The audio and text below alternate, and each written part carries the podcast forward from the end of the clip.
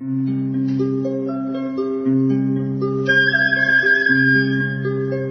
رادیو کودکان دنیا خوش آمدید.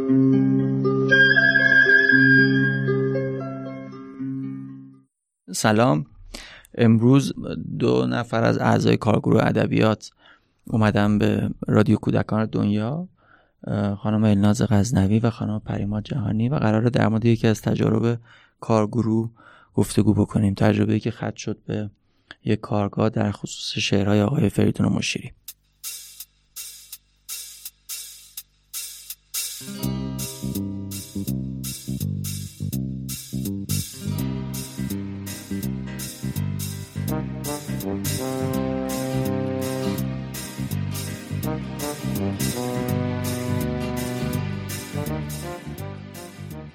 سلام خوش اومدید. سلام. هم سلام عرض خب خیلی هم خوب. برای ما قرار در مورد یک فرایندی صحبت بکنیم که تو کارگروه ادبیات طی شد متمرکز بر آثار آقای فریدون مشیری و خط شد به یک برنامه ای که برای افراد بیرون از مؤسسه یا به حال برای گروه بزرگتری بود.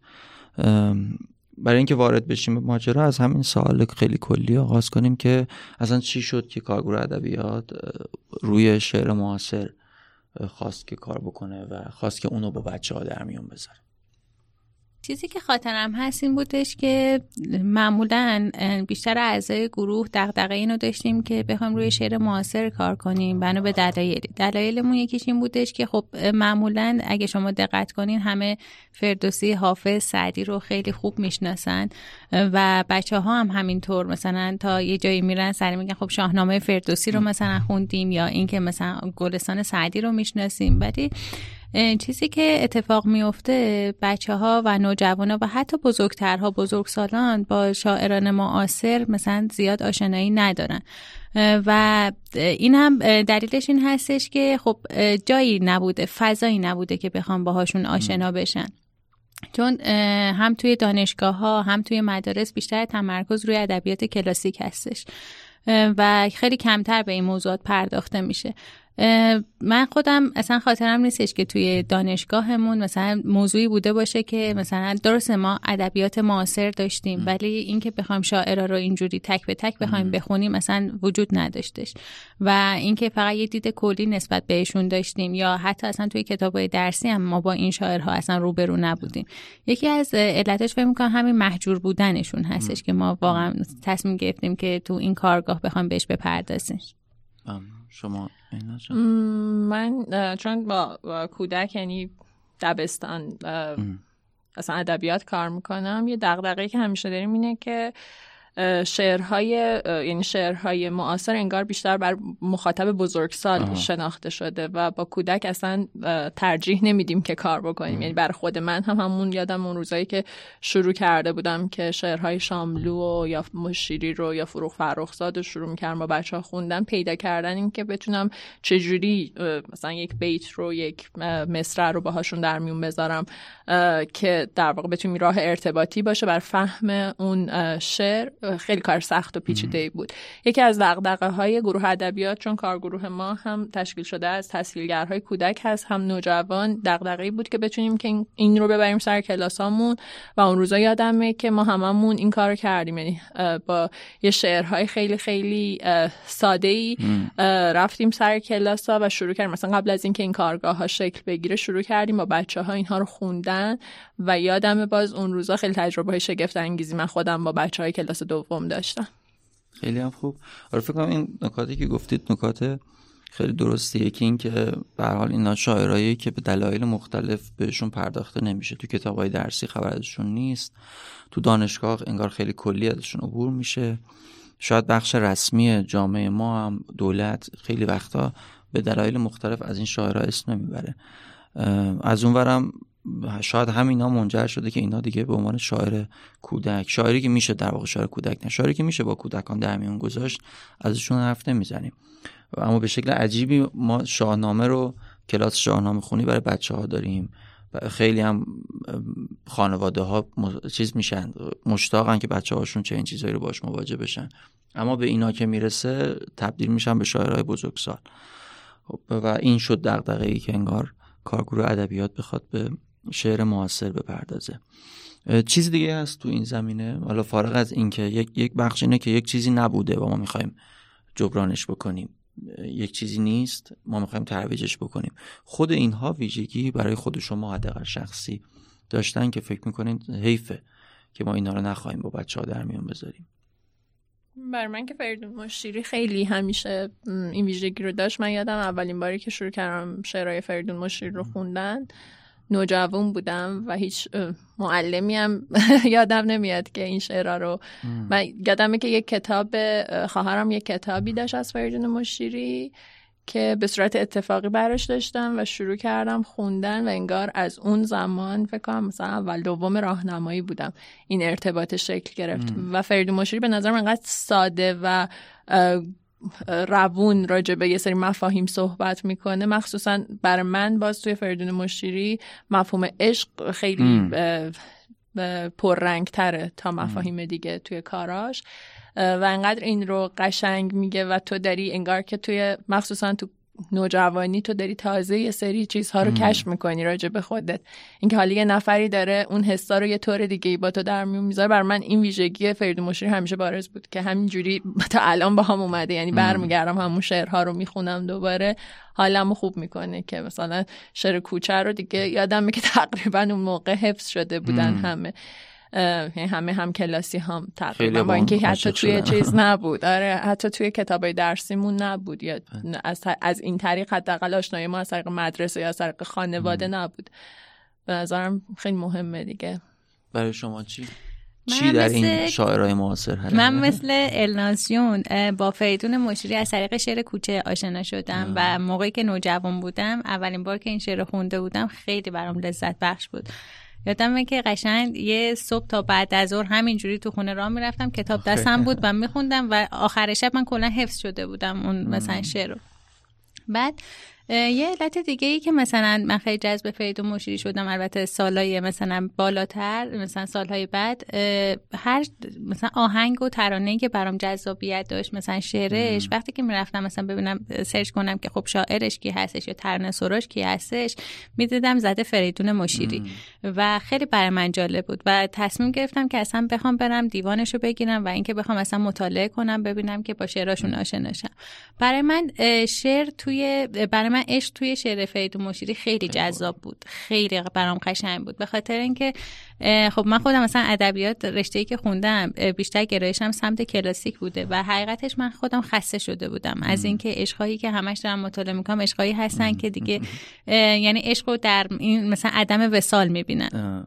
و اینکه همش مثلا عاشق باید دنبال معشوق باشه و معشوق بهش بخواد بیمحلی کنه و خب شعری که مثلا عشقی که تو شعر فرید مشیری بود برای من از این جنس نبود. من داشتم با یه مثلا جنس دیگه از عشق و عاشقی روبرو می شدم و آشنا می شدم باهاش و خیلی برام لذت بخش بود. یه علتی که مثلا من جذب شعر معاصر شدم به خاطر اینکه خب معمولا اولا همیشه یه گاردی وجود داره. کسایی که خب کلاسیک می‌خونن با کسایی که مثلا معاصر مثلا کار می‌کنن معمولا یه حالا انگاری تقابلی بینشون وجود داره. ولی من داشتم فکر می‌کردم اصلا این تقابل اصلا نیست. به خاطر اینکه کسایی که توی شعر معاصر یعنی من خیلی دقت کردم متوجه شدم کسایی که توی شعر معاصر اتفاقا آدم های خیلی برجسته و شاخصی هستن انگار ادبیات کلاسیک رو خوب بله. خوندن. یعنی واقعا به نظر من خوب خوندن. تصاویری که دارن به کار می‌برن یا اون مثلا عناصر خیالشون واقعا مثلا عناصر خیالی هستی که خب تو شعر کلاسیک هم بوده. ولی دقیقا و اومدن مثلا نرمتر کردن ساده تر کردن قابل فهم کردن و به نظر من خب این یکی از جذابیت هست و چون معمولا من دوست دارم که مثلا با بچه ها یا مثلا با نوجوانا بخوام مثلا اشعار کلاسیک هم کار کنم سعی می‌کنم که چون زبون اونها خب طبیعتا مثلا قدیمی تر هستش و بچه ها خیلی با مثلا لغات و اینها آشنایی ندارن سعی می‌کنم که اتفاقا از دل همین اشعار معاصر برم مثلا باهاشون کار کنم از همین طریق بخوام باهاشون کار کنم و یه پلی باشه بین مثلا شاعران معاصر و شاعران کلاسیک که بچه ها با خوندن آثار مثلا معاصر تازه بتونن ارتباط پیدا کنن با آثار کلاسیک مثلا با آثار کلاسیک ارتباط پیدا کنن. برای من این خیلی جذابیت داره و اینکه منم مثل الناس فکر می‌کنم خیلی زبانش نرم و روونه و ساده است. برای من یه شیرینی یه صمیمیتی داره این اشعار فریدون مشیری. آهسته پرسیدمت خواندمت. بر ره گل افشاندمت آمدی. بر بام جان پر زدی همچون نور بر دیده بنشاندمت بردمت تا کهکشانهای عشق. پرکشان تا بینشانهای عشق. گفتمت افتاده در پای عشق. زندگیست رویای زیبای فکر کنم تو این ساله به اینم پرداختیم که چرا فریدون مشیری یه بخش بود که برای با... فکر کنم کارگروه ادبیات می‌خواست از یه جایی شروع بکنه. همه بله. اینها بزرگن و مهم فروغ فریدون مشیری شاملو. و حالا اون اون دوره به هر دلیلی خواستیم که با فریدون مشیری شروع بکنیم. روند کار تو کارگروه ادبیات در کل چجوریه یا برایش فریدون مشیری چجوری پیش رفت؟ یعنی وقتی که انتخاب کردید روی فریدون مشیری متمرکز بشید چه فرایندی رو طی کردین؟ چه کارایی کردید؟ تا رسید به برنامه ای که فکر کنم دو سه چهار ماه بعدش رسید به یه برنامه ای که با یه گروه دیگه ای در میون گذاشت ما اولی شروع کردیم شعرها رو بلندخانی کردیم توی هر جلسه که این چند جلسه طول کشید. یعنی هر کسی شعری که دلش می‌خواست آره می آورد توی جلسه میخوندیم که خب این باعث می‌شد که مثلا من یه سری شعرهایی که بیشتر دوست داشتم مثلا می آوردم هر کسی حالا شعرهایی که دوست داشت رو می آورد و یه مدت نمی‌دونم فکر کنم چهار پنج جلسه فقط ما بلندخانی شعر شعر میخوندیم و گفتگو می‌کردیم در مورد اینکه چرا برامون شعر عزیزه. خب؟ معمولا روال کارگروه ادبیات اینه که وقتی که می‌خوایم یه کارگاهی رو تشکیل بدیم یه سری ایده هایی مطرح میشه یه ایده کلی مطرح میشه و بعد همه شروع می‌کنن راجع بهش صحبت کردن و اون هی ریستر و ریستر میشه و هر کسی حالا پیدا می‌کنه که خودش می‌خواد توی اون کارگاه چی کار بکنه و مثلا چند تا کارگاه می‌خوایم داشته باشیم که دوست دارن.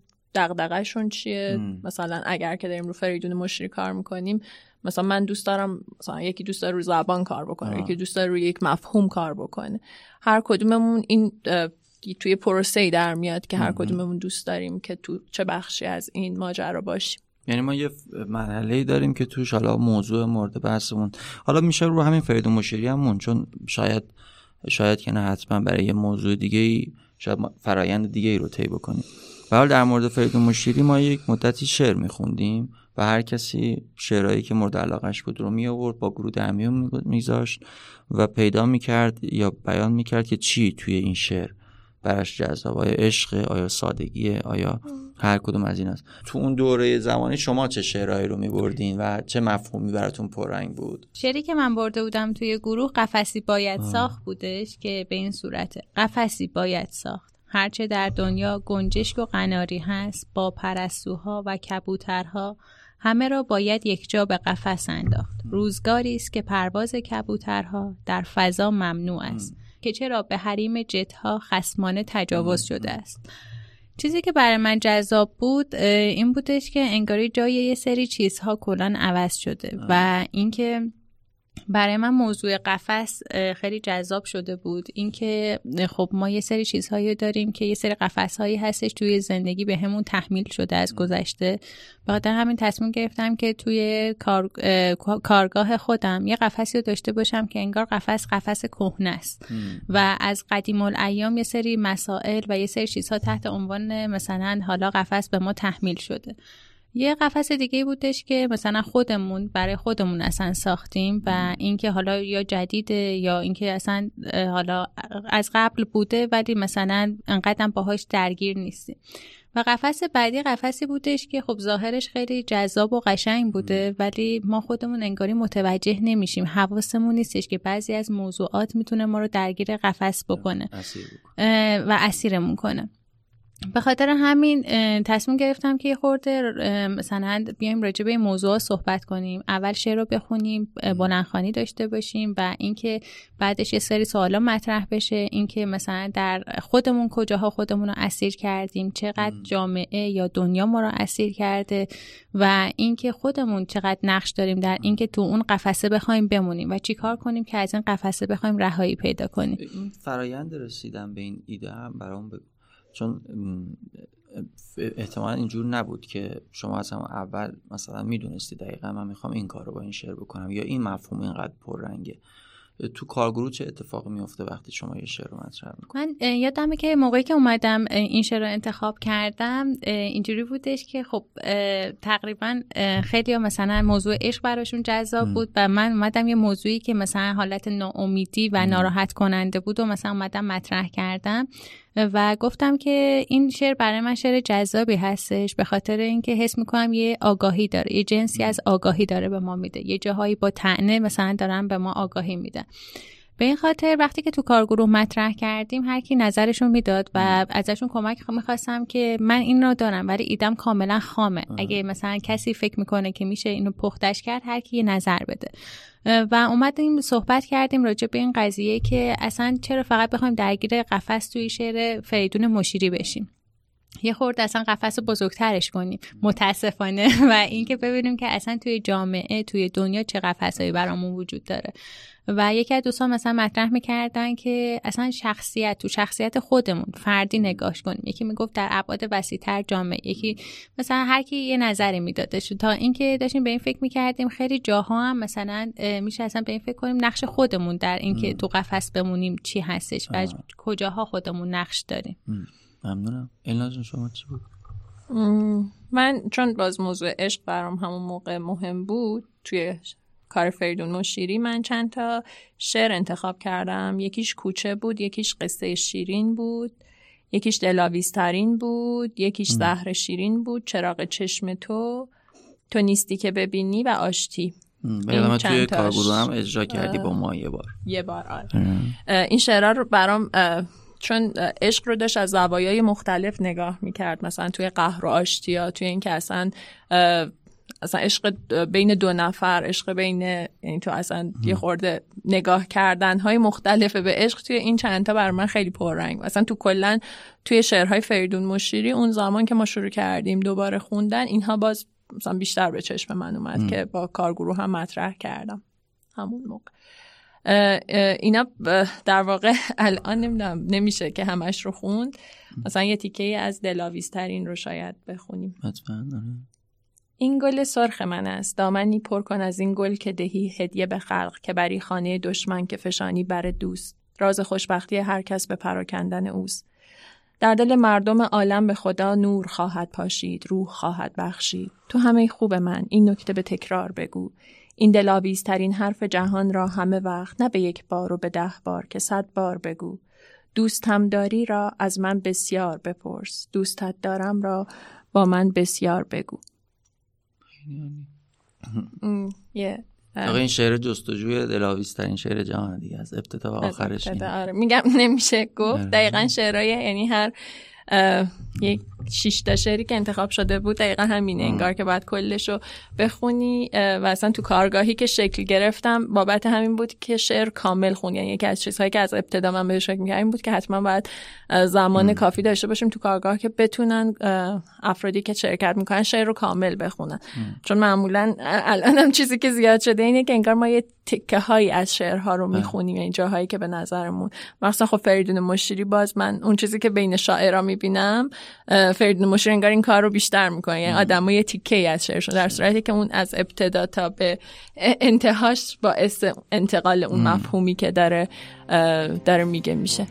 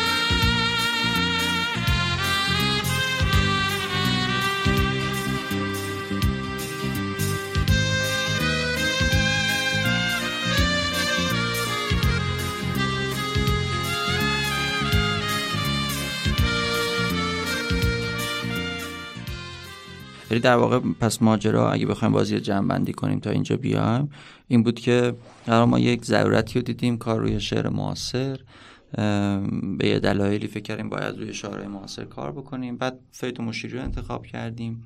هر کسی شعرهای خودش رو تو محله اول میومد می‌خوند.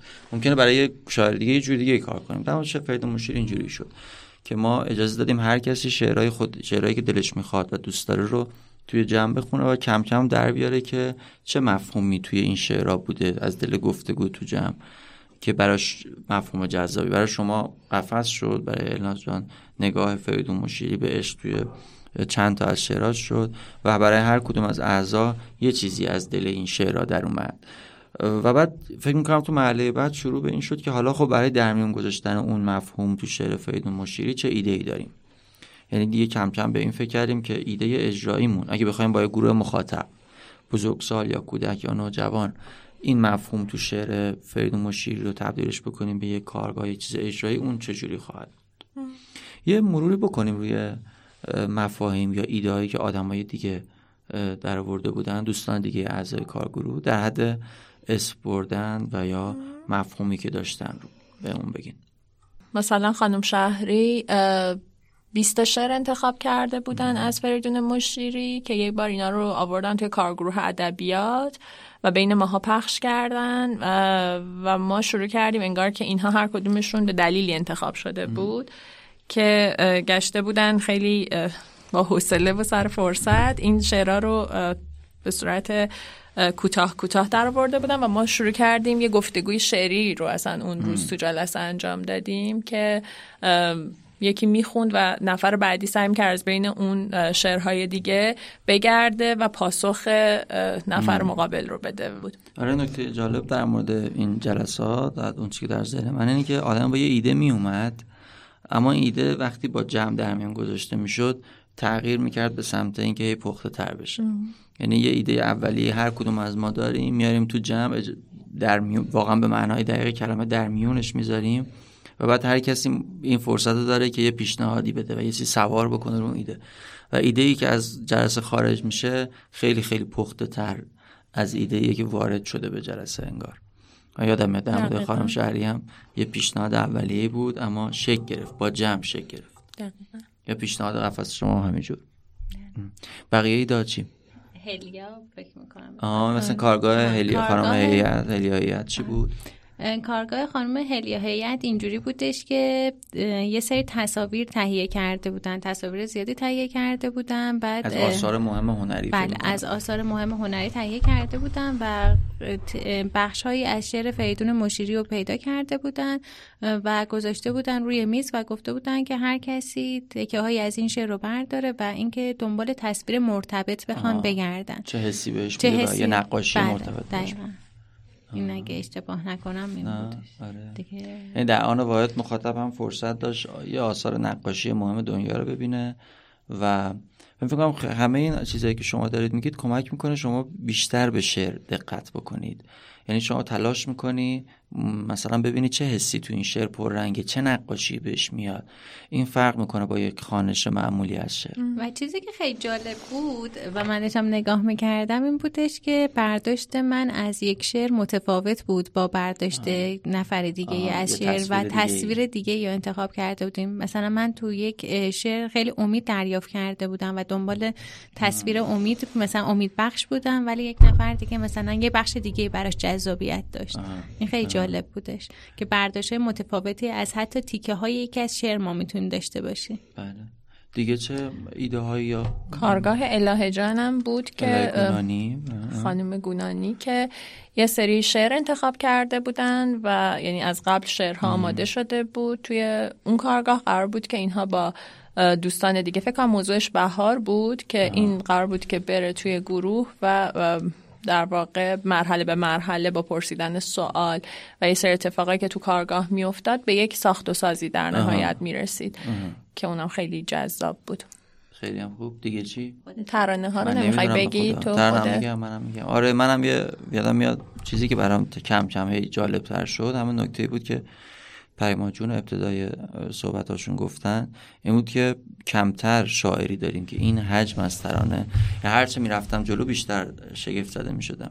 فکر کنم نداریم. شاعر معاصری که به اندازه آقای مشیری از آثارشون تبدیل شده باشه به ترانه و یا خواننده خونده باشنش.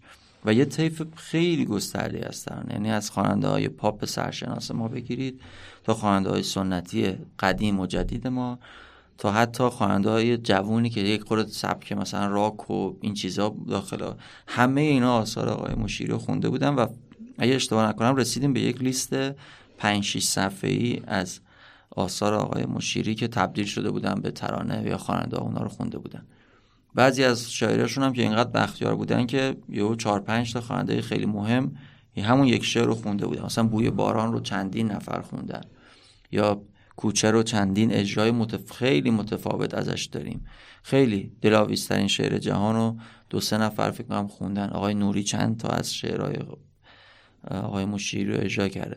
یعنی توی اون کارگاه چیزی که روش متمرکز شدم اول نشون دادن تنوع بود. یادم همینجوری یه لیست عجیب غریبی از اسم خواننده هایی که خونده بودن ریخته بودم رو میز به علاوه اسم شعرها. و مخاطب وقتی این اینو می‌دید اول از همه تعجب می‌کرد. که واقعا این همه خواننده فقط از آقای مشیری شعر خوندن چون خیلی تنوع عجیب بود دیگه. و بعد توی مرحله دوم حالا اینا رو باید به هم وصل می‌کرد که کی چی رو خونده یه جور بازی طور تا در مورد این گفتگو می‌کردیم که چرا هستن چه ویژگی توی این اشعار آقای مشیری وجود داره که این همه می‌تونه تبدیل به ترانه بشه؟ ترانه هم که با توجه به ویژگی های خودش اینه که انگار سادگی درش اهمیت داره ارتباط با مخاطب براش مهمه توی ترانه و حالا چیزهای دیگه. و در مورد این حرف می‌زدیم که حتما یه چیزی تو این شاعر وجود داشته که اینقدر خواننده های مختلف با سبک های متفاوت در دوره های زمانی مختلف رفتن سراغ شعراش و اونو خوندن. آره اون این, کارگاهی که من بهش فکر کردم رو ترانه های در واقع بر اساس شعرهای مشیر دیگه چی داشتیم؟ پیچک رو یه کوچولو بگیم. در کارگاه پیچک محشی جون این مدلی بودش که اول شعر پیچک براشون خونده می‌شد و اینکه توی گروه راجبش با همدیگه صحبت می‌کردن و حالا بعد تصویری که ساخته بودن توی اون کارگروه کار کارگاه این مدلی بودش که یک سری گلها مثلا حالا روی یه سری نقاشی ها گلها روی میز داشتن و با گونی یه سری پیچک درست کرده بودن. و ازشون می‌خواستن بگن که حالا پیچک ها رو چجوری ما می‌تونیم اشر پیچک ها در امان باشیم. وقتی که پیچک ها رو برمی داشتن به یه گلبرگ هایی می‌رسیدن و به اون تصویر براشون واضح می‌شد و به شعر بهار را باور کن می‌رسیدن. یعنی اگه دقت بکنیم برای کسی یک مفهوم در یک شعر پررنگ می‌شد. مثلا برای شما عشق پررنگ شده بود و شعرهایی از فرید مشیر رو جمع کرده بودید که این مفهوم رو بتونید باش کارگاه بکنید.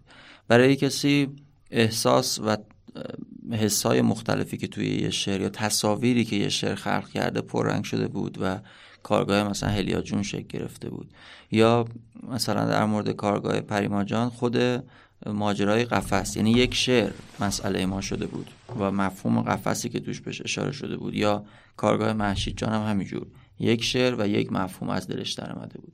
یا در مورد مثلا چیزی که من کار کرده بودم یه خورده بیرونی تر. اینکه چی شد؟ ترانه ساخته شد. یعنی بقیه چجوری نگاه کرده بودن با آثار ایشون یا اصلا ما چطوری می‌تونیم بسازیم؟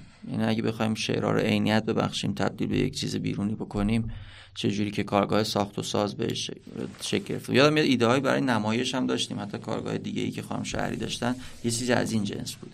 چجوری می‌تونیم یه شعر رو تبدیل به نمایش بکنیم؟ حالا امیدوارم تک تک این کارگاه رو شما زحمت بکشین تشریف اینجا بگیم به عنوان یه ایده در میون بذاریم که میشه در واقع با مخاطب کار چون بوی گل از برم رفتن کی می شود باورم بوده ای؟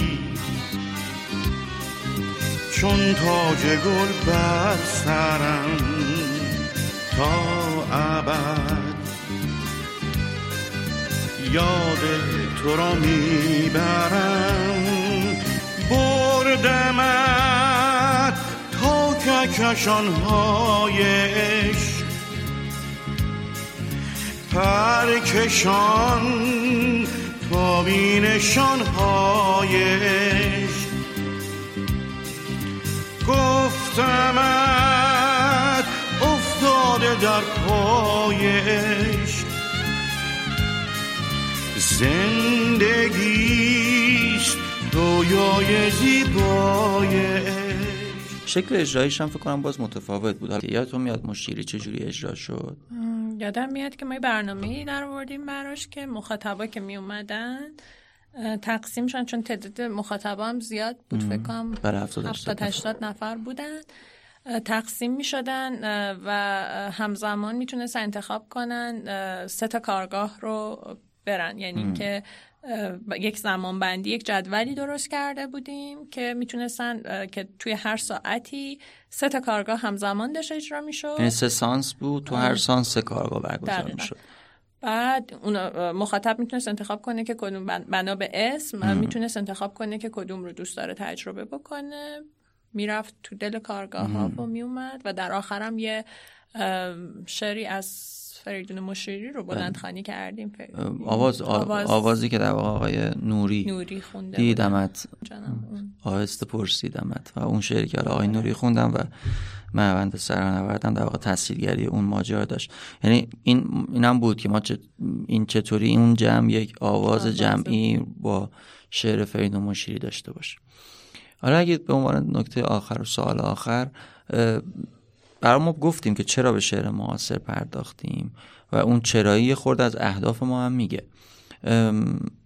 می‌خوام یه خورده از این حرف بزنیم. هدف کارگروه ادبیات چی؟ می‌خواد چه اتفاقی بیفته وقتی که چنین کارگاهی رو برنامه‌ریزی می‌کنه و دستاورد خود شما و حالا کارگروه از چنین برنامه‌ای چیه؟ حالا برای خود من مثلا یک ماجرا اینه که به حال ما تو زمانی زندگی می‌کنیم که به خاطر تنوع خیلی خیلی خوب البته.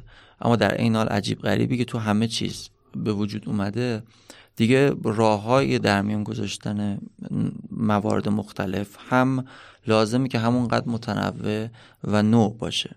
یعنی ما دیگه نمی‌تونیم همون جوری که احتمالا سی چل سال پیش یه شاعر یا یک شعر رو با بچه ها در میون میذاشتیم توی دنیای رسانه دنیایی که بچه ها خیلی خیلی تنوع عجیب غریب و تو همه چیز باش روبروان از همون روش ها استفاده بکنیم. باید راه های تازه پیدا کرد. و برای من حداقل این یکی از کارهایی که کارگروه ادبیات داره می‌کنه پیدا کردن شیوه های مختلف در میون گذاشتن یک شاعر یا یک شعر با بچه هاست. تو این تنوعی که شاید هر کودکی یا هر نوجوانی یا هر مخاطبی با تفاوت های فردی خودش بتونه یک جایی رو علاقه من بشه و دلش بخواد که اون شاعر بشناسه. شاید یه کسی با مفهوم عشق درگیر بشه یه کسی با تصویرسازی درگیر بشه یه کسی وقتی ساخت و ساز اتفاق میفته درگیر فریدون مشیری بشه یکی با آواز و ترانه درگیر بشه.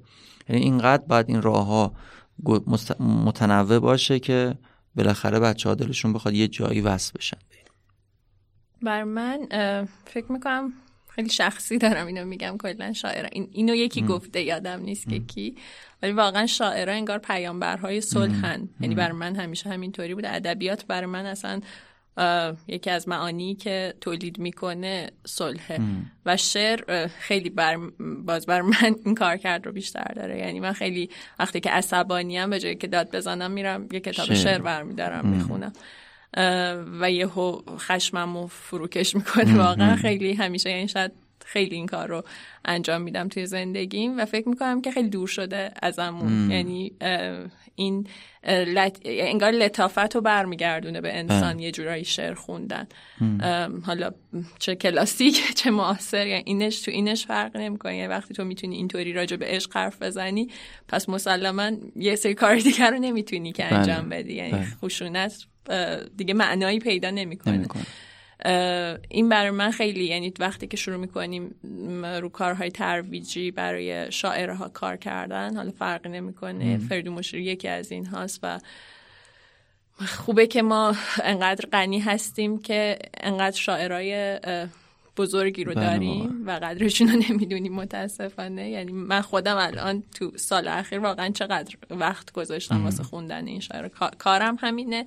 دارم سعی می‌کنم که بیشتر و بیشتر برم سمتش ولی واقعیتش اینه که فکر کنم اونقدری که باید هنوز جایی براشون بله، نداریم و کاری براشون نمی‌کنیم. ممنون. شما نکته رو چیزی که برای من جذابه اینه که من همیشه فکر می‌کردم که یعنی تا هنوزم هست. اینجوری فکر می‌کنم که کسایی که به این موضوع علاقه من هستن به خاطر حالا مسائلی که پیش اومده شرایطی که وجود داره کمتر مثلا بهش توجه می‌کنن یا اینکه دیگه جز اولویتاشون نیست. ولی اون جمعی که بالاخره جمع شدن و اومدن از دو جهت برای من جذاب بود. این بودش که یه بار اینکه خودم دلگرم شدم. پس هنوزم آدم هایی هستن که براشون این موضوع جذابیت داشته باشه. و از یه طرفم خوشحال شدم برای اون آدم ها به خاطر اینکه می‌دونن که بالاخره یه سری از آدم ها هستن که این دغدغه رو دارن و قراره که بخوام معرفی کنن. و اینکه بالاخره چیزی که برای من خیلی دستاورد خوبی بود مشارکتی که واقعا داشتیم. اینکه بدون ترس ایده هامون رو مطرح می‌کردیم. ترس از اینکه اصلا حالا یه اصطلاح متاسفانه وجود داره. میگن ایده مثلا دزدیده بشه. چیزی که من داشتم فکر می‌کردم مثلا دزدیدن ایده اصلا معنا نداره. اینکه خب بالاخره باید مطرح بشه و باید بالاخره اجرا بشه. حالا چه خودت بله. اجرا کنی؟ چه کس دیگه اجرا کنه؟ من خیلی این رو دوست داشتم و تو کار گروه واقعا خیلی مثلا بهش رسیدم. اینکه بدون ترس بدون ترس از اینکه بخوام مسخره بشم یا اینکه مثلا میگن ایدت ایده جذابی نیست مطرح شد و اینکه همه کمک کردن برای اینکه بخواد اون ایده پخته بشه. و اینکه آدم هایی بودن که واقعا کمک می‌کردن برای اینکه بخواد این ایده ها اصلا عملی بشه و وایساده بودن. وایساده بودن برای اینکه بخوان معرفی کنن به آدم های دیگه شاید من حس می‌کردم که اون 80 نفر خوشحال شدم بابت این قضیه که بالاخره یه سری آدم ها هستن و همینطور من. من خودم خوشحال شدم که تو این زمینه آدم تنهایی نیستم. بالاخره یه سری از آدما هستن که با وجود این همه دغدغه بازم به این فکر می‌کنن که اولویتشون شعر هست شعرخانی هست آشنایی با مثلا شاعران هستش. این برای من خیلی جذاب بود. آره این نکته که گفتین خیلی من برای خودم تو کارگروه ادبیات حالا هر کارگروهی که این شکلی پیش میره خیلی هیجان انگیزه. اینکه وقتی ایدت رو در میون می‌ذاری و نمیترسی این ایده بزرگتر میشه. و حالا می‌تونه یه روزی هم با یه گروه بزرگتری در میان گذاشته بشه و این فرایند تبدیل ایده اولیه به اون چیزی که اجرا میشه بسیار هیجان انگیزه اصلا باور کرد برای من باور کرده نیست. فقط وقتی میبینمش در آخر میگم که چقدر عجیب. ما یه سری ایده های خام اولیه میاریم داخل گروه و فرصت میدیم هر کسی هر جوری می‌خواد بگه و یا تازه یه کسی از ایده ما یه ایده می‌گیره. یعنی وقتی ایده های الهام بخش آدم های دیگه میشن. و بعد چیزی که در میاد دیگه واقعا مال همه هم هست. درسته یه کسی اجراش می‌کنه اما چون همه انگار یه جوری درش سعیم بودن دیگه مال همه است. این خیلی برای خود من یکی دو تا نکته دیگه هم هست. که این که برای این نکته که از فریره هممون خیلی شنیدیم اون جایی که مثلا قدرت ها متوقف شدن در مورد شعر هم همینجوره. یعنی به حال گروهی مثل ما که داره با بچه ها کار می‌کنه اگه به هر دلیلی جام نمی‌کنه فضای رسمی روی شاعرای معاصر. فکر می‌کنم یه جور وظیفه رسالت. حالا میشه اینقدر سنگینش هم نکرد. یه چیزیه که فکر کنم ماها باید بکنیم. یعنی مروجین کتاب کودک کسانی که فعال حوزه کودکن فعلا اونا باید این کارا رو انجام بدن تا کم کم این تو جامعه جا بیفته که باید شاعر معاصرم با. با بچه ها در میون گذاشت. و نکته دیگه در مورد اینا فکر می‌کنم اینا یک یک ما رو مجهز می‌کنم به شکلی از بیان که وقتی باشون آشنا نشیم نداریمشون. یعنی وقتی شما فریدون مشیری رو می‌شناسی در بیان عاشقانه خودت یک چیز گسترده تر یا پیش رو داری. وقتی شاملو می‌شناسی وقتی فروغ رو می‌شناسی به نظرم یک جامعه که اینا رو داره بیان قوی تری باید داشته باشه در عاشقی در اعتراض در صلح. و حیفه که از این گنجینه غنی بچه ها رو بی بهره بکنیم و این تلاش ها انگار همه اینها رو می‌تونه با هم دیگه داشته باشه. ممنونم. اگه نکته دیگه هست بفرمایید. اگه که ممنون تشریف مرسی از شما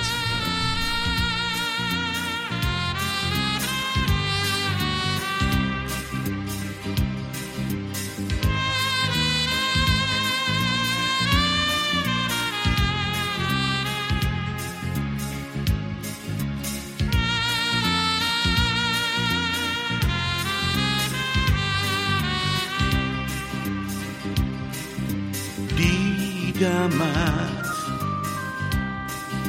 آهسته پرسیدمت خواندمت بر ره گل افشاندمت آمدی. بر بام جان پر زدی همچون نور. بر دیده بنشاندمت.